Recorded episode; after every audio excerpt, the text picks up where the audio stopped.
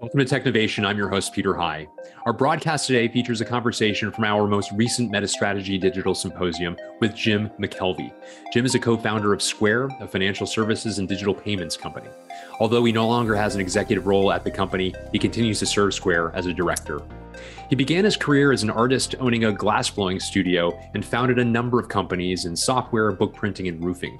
Most recently, Jim founded a company called Invisibly, which is focused on giving people control over their identities and data online.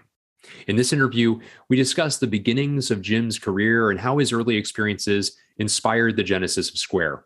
He shares a couple of key strategies that he pursued to compete with large players like Amazon and how this led to the ideas behind his book, The Innovation Stack Building an Unbeatable Business One Crazy Idea at a Time. Finally, Jim gives an overview of Visibly's business and he offers his perspective on the problems with the business models of some of the leading platforms today, among a variety of other topics. Jim McKelvey, welcome. We're so pleased to have you with us uh, today. Thank you, Peter. Great and, and are you are you joining from St. Louis?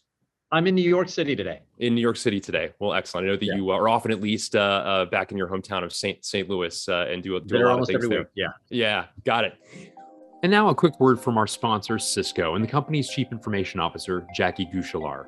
As we enter a time of hybrid work environments, Jackie wanted to take a moment to share how companies can stay ahead of this emerging trend and make informed decisions on the future of work. Jackie, over to you. Hi, this is Jackie Guichelaar, SVP and CIO of Cisco. Today, we're at a unique time in history with the ability to redefine work. Work is no longer where you go, it's what you do and how you do it. And it is powered by the convergence of people, technology, and places. It's permanently reshaping expectations of both employees and employers alike. To navigate this changing landscape, Cisco's Hybrid Work Index can help you make informed decisions by providing global insights on people's preferences habits, and technology use in the era of hybrid work. It's based on millions of global data points and insights to help you win the war for talent, accelerate your innovation, and enhance business safety and security. Search Cisco Hybrid Work Index to learn more. Thanks, Jackie. And now on to our broadcast. Well, good. I, I, I want to talk a little bit about the genesis story of of Square. Uh, I knew a little bit about it, but you tell the story in in such remarkable detail uh, in your book about how you lost a sale uh, as part of your your your your art studio um, because you didn't accept American Express cards. And like a lot of entrepreneurial journeys, it began with that frustration, a recognition that something was awry. There was a solution uh, in th- there was a problem rather in need of a solution. Can you can you give sort of the thumbnail sketch of uh, that that in, that insight that led to the creation of Square, please?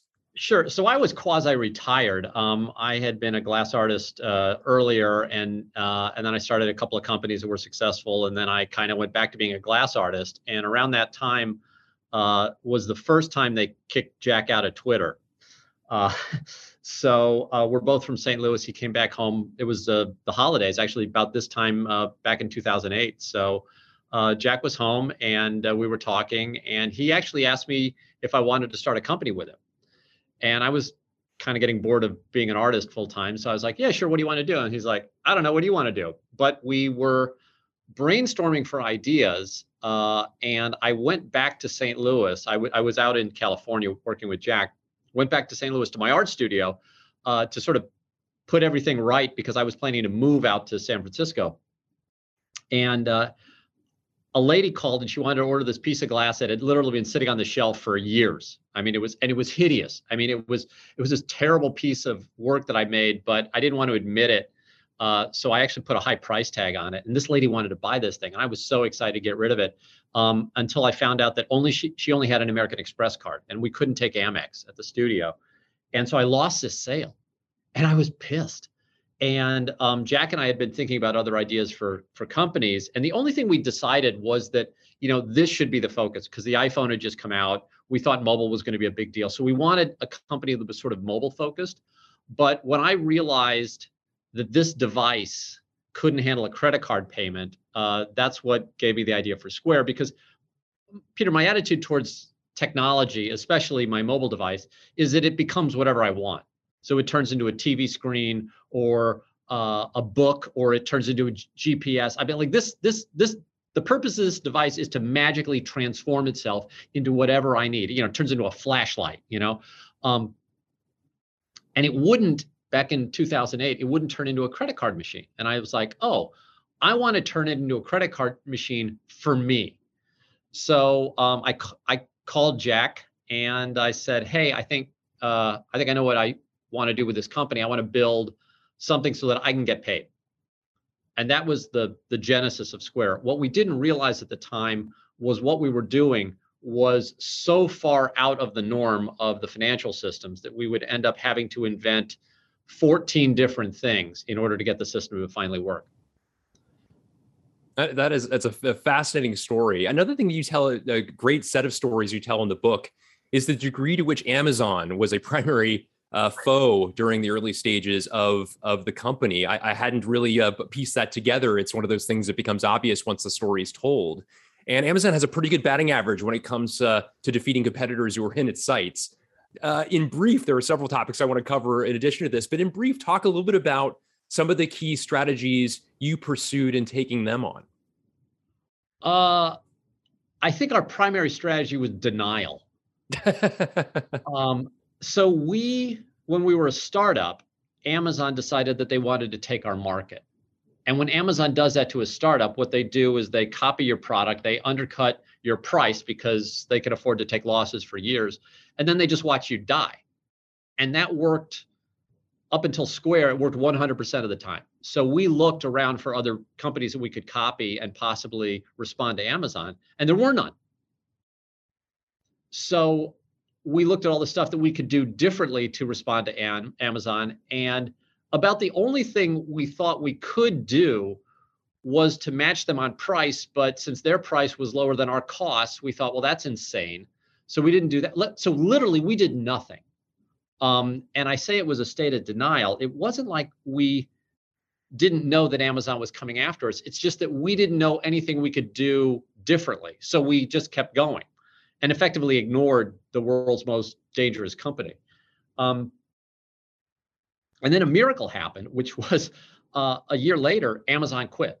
They gave up, and and when they gave up, not only did they quit, but they actually they actually mailed one of these little square readers uh, to their soon-to-be former clients, and it, it was amazing to me because, first of all, it never happened. Secondly, we were surprised because we hadn't actually done anything or we hadn't done anything differently. So that's what actually led me to the book, which was I spent the better part of two years trying to explain what happened. And I couldn't just write it off to luck. And I know we hadn't hadn't done anything differently. So I was like, well, well what worked? And so um, I actually studied history and looked back over the last several hundred years. And it turns out that there are a lot of examples of the same phenomenon happening throughout time. And in each case, the company builds something that I call an innovation stack. It's just this term for lots of little inventions that sort of uh, that, that just sort of work with each other. But more interestingly, I noticed that in every case, these companies ended up dominating their markets. In almost every case, they became the biggest in the world, or at least in their niche. And um, I mean, I, I, I hope Square is no exception. We're doing pretty well, and um, and, and you know, no signs of stopping. So I think there's there's there's an energy here that is unique and very very powerful. And if you can find one of these companies, or if you can harness some of this energy, um, what happens is the mathematics of competition changes. And that's kind of what I discuss in the book. In other words, most of the stuff you're taught in business school and most of the stuff that you're taught just like as a human growing up is a strategy for competition i.e., you have this group of people who are doing similar things, and you have to respond to those people, and you're in a competitive environment. Um, if you build an innovation stack, you're not in a competitive environment. You're in this different world where the physics change and pricing changes and strategy changes and how you build teams and manage change and and all these things are different and i saw these parallels with with companies across the world and across time. And I was like, oh, I got to write this down. So that's that's how the book came to be. Got it.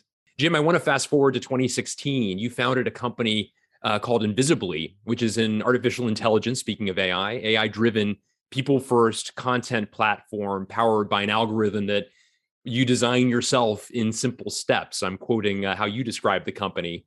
And it empowers users to learn about, take control of, and earn money from their personal data. Your point is that we, as uh, you know, as citizens, let let companies use our valuable data for free, and the thanks we get is often that it's not used very responsibly. Uh, expand on this thesis a little bit and highlight, if you would, how it works. So, um, uh, well, so first of all, it doesn't work right yet we're still figuring out the it works part. It it parts of it work really well, but overall, I would say the invisibly experience is still pretty mediocre.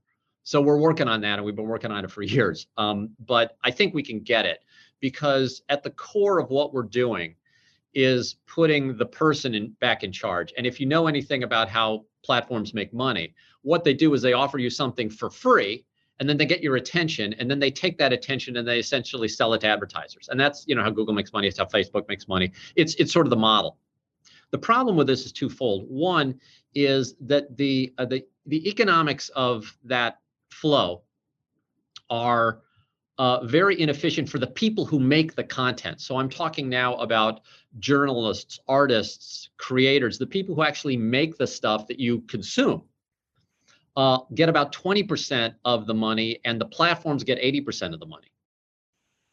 And that's just not enough to sustain good journalism. It's not enough to sustain good content at, at, at scale. Uh, and this is a recent occurrence. Like for hundreds of years, this was not the problem, but now it's the problem. And now we have these, these sort of middlemen who profit sort of unduly from our attention. The second problem, which is a more significant one for individuals, is that you're being monetized in ways that are many times adverse to your interest. So, for instance, um, if I want you to stay engaged on Facebook, Peter, one of the best ways I can do this, and Facebook knows it, is to piss you off. Okay. So what I'll do is I'll I'll, I'll watch you for the first 15 minutes, and you're doing all right, and then at at at you know 17 minutes, I'll say, "Wow, I think he's about to leave." So I'm going to show him this thing that I've been saving that's really going to anger him and get him to spend another seven minutes. Now, the the bonus, the, the win for Facebook is they got another seven minutes of your attention that they can sell off to advertisers. The problem for you is that now your blood is boiling and you're pissed off and your your net experience has been compromised. But in Facebook's case, they're happy. And, and this is the trade-off that we make um, when we don't control how our attention is bought and sold. So invisibly is an attempt to allow the the person whose attention it is to explicitly control how they buy and sell their eyeballs. So you're gonna you're gonna sell your attention when you watch an ad. You're gonna buy content when you watch something or read something. Um, we just want you to have more control over that process. And the thought is that if we give you that control, the world's a better place. And and you mentioned it's not yet uh, ready for prime time, still in ev- evolution. Uh, how soon do you? It sounds like you've made some progress such that you're gaining greater confidence that, that you'll be able to accomplish your mission here. How how long before you think it's sort of a fine uh, fine tuned machine? Oh my God! Ask a guy in software when the product's actually going to be ready. I'm hoping that we will have two products in early 2022 that will be transformative. Mm-hmm. Um, and the first is going to be something that everyone takes for granted and thinks is free, which is news. Um, and the the world the, the the the product that we're building here is just we're taking the corpus of English-based news, which we have relationships with all the publishers.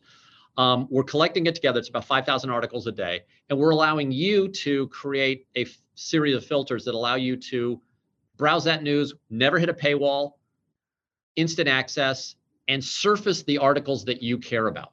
And that's really the key to the thing. If we can get this right, then then it's a news feed that that that suits you, as opposed to suits CNN or suits the New York Times or suits you know whomever is supplying you that news. So we're going to give you that control. That's product one. Um, product two is a little more ambitious. We actually have a relationship with all these publishers and these people who build the technology that the publishers use to put up the paywalls. So, I mean, I know we've all had this experience. You want to read something great, and all of a sudden, whoop, there you go. Yeah, you know, you you, you get blocked by a paywall. Um, and nobody's going to maintain 50 subscriptions. So these companies with a paywall, they're all trying to get you to ultimately subscribe, but you're not going to do it at scale. So what we're going to do is offer a universal subscription where um, you pay either with your attention or with money, whatever's, you know, whatever floats your boat, I'll pay you 10 cents to watch an ad, or you can give me 10 cents. I don't care where the money comes from. But um, we're going to take that 10 cents and we're going to use it as a way of bypassing every paywall. So it's this universal subscription to everything. But it's not a subscription in the sense of Netflix or all you can eat. It's actually pay as you go. So consume a lot, pay a lot, consume a little, pay a little, but really in a frictionless way. So that's Got our it. second product. We're hoping hoping that's going to be out uh, next summer. That's wonderful. Well, Jim McKelvey, thank you so much for joining us uh, this morning. What a fascinating entrepreneurial journey you've you've uh, taken, and appreciate you sharing some insights from across multiple of the stops.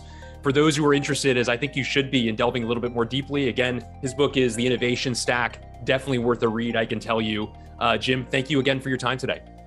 Thanks, Peter. I'll see you later. Yeah, I'm looking forward to it. Thank you so much.